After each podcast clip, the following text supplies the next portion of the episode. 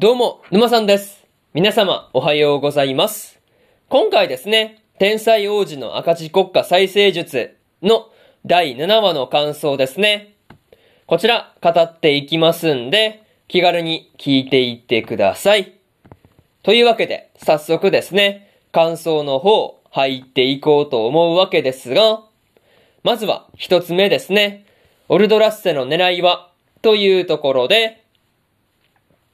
ウェインがですね、オルドラッセたちの動きについて、まあ、どういった狙いがあるのかっていうところで、まあ、すごく考えたり、考えたりしていたわけなんですが、まあ、聞いていて、なかなか面白いところで、まあ、ありましたね。まあ、ナトラ王国とマーデン王国の戦いの後ですね、こう、美味しいところをカバリヌ王国に持っていかれる形になったわけなんですが、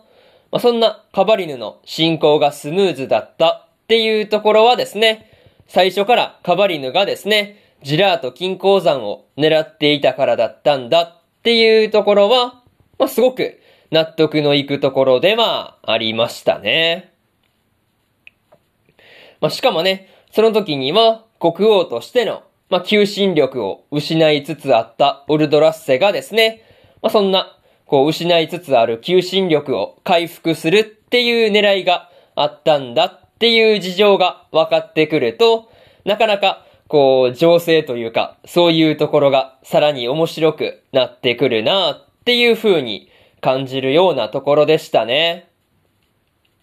まあ、とはいえ、オルドラッセがですね、とにかく、こう、決闘を重んじているっていうことで、まあ、こう、進化や国民から支持を失いそうになっているっていうところはですね、まあ、自分の娘ですらね、殺してしまっているんだっていう話からして、まあ、すごくね、当然のような気がしましたね。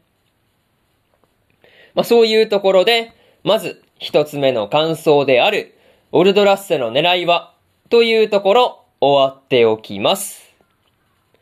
でですね、次、二つ目の感想に入っていくんですが、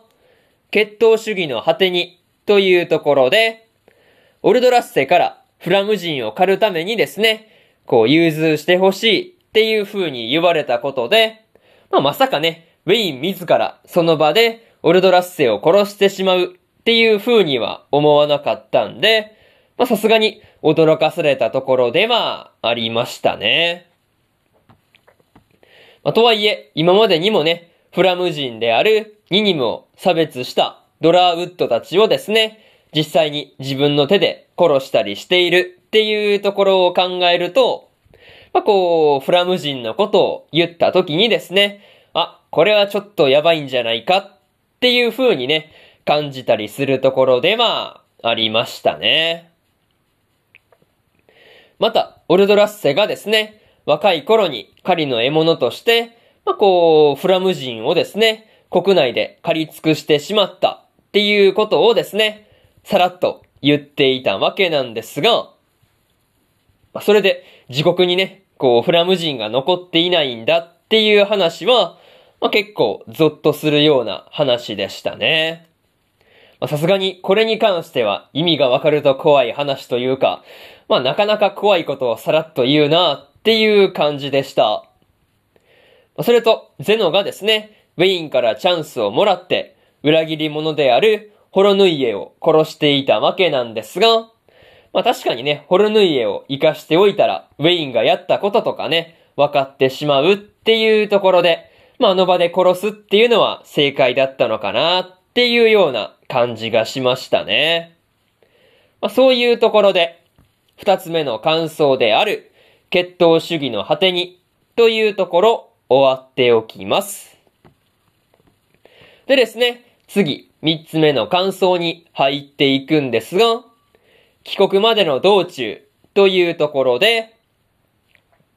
ウェインがですね、ナトラ王国に帰還する途中で、反乱分子が国境を封鎖していたわけなんですが、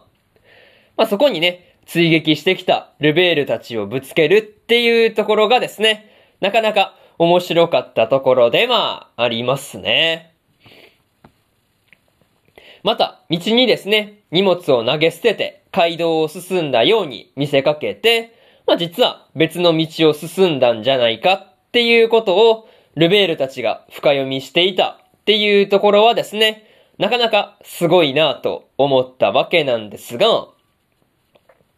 まあ、結局うまく使われただけっていうところがですね、なんとも言えないところでした。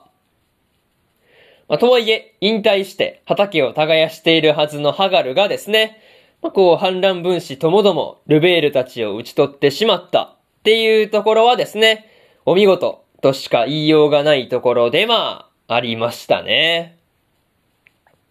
まあ、それと、ナトラ王国での反乱分子たちをですね、先導していたのは、カルドメリアの、まあ、こう、仕業だったんだっていうところもですね、少し意外なところでまあ、ったんですが、まあ、言われてみれば、すごく納得のいくようなところでまあ、ありましたね。まあでもね、他にも、こう、いろいろと手を出してきそうな感じはするんで、まだまだカルドメリアからね、警戒しておいた方がいいのかなっていうような気がしましたね。まあ、そういうところで、三つ目の感想である、帰国までの道中というところ、終わっておきます。でですね、最後にというパートに入っていくんですが、今回はウェインがですね、オルドラッセを暗殺した後、ナトラ王国へと戻ってきていたわけなんですが、無事に戻ることができたっていうところはですね、何よりというところでした。また、ウェインがですね、オルドラッセを殺したことについて、ニニムから色々と小言を言われていたわけなんですが、まあ、いつものことながら、微笑ましいところではありましたね。まあ、それと、ゼノが王女ゼノビアだったっていうところはですね、まあ、こう、なんとなく分かっていたところでまあ、ったんですが、ま、さすがに、ナトラ王国にですね、侵入しようっていう風に言い出すところはですね、読み切れなかったなというところでまあ、ありましたね。まあ、とりあえず、ウェインによって国王を殺されたカバリヌ王国が、まあ、次回でどう出てくるのかなっていうところを今から楽しみにしておきたいなと思っているところですね。まあ、そういうところで、今回の天才王子の赤字国家再生術の第7話の感想ですね。こちら、終わっておきます。でですね、今までにも第1話から第6話の感想ですね。こちら、語ってま、過去の放送でそれぞれ語ってますんで、よかったら過去の放送も合わせて聞いてみてくださいという話と、今日は他にも3本更新しておりまして、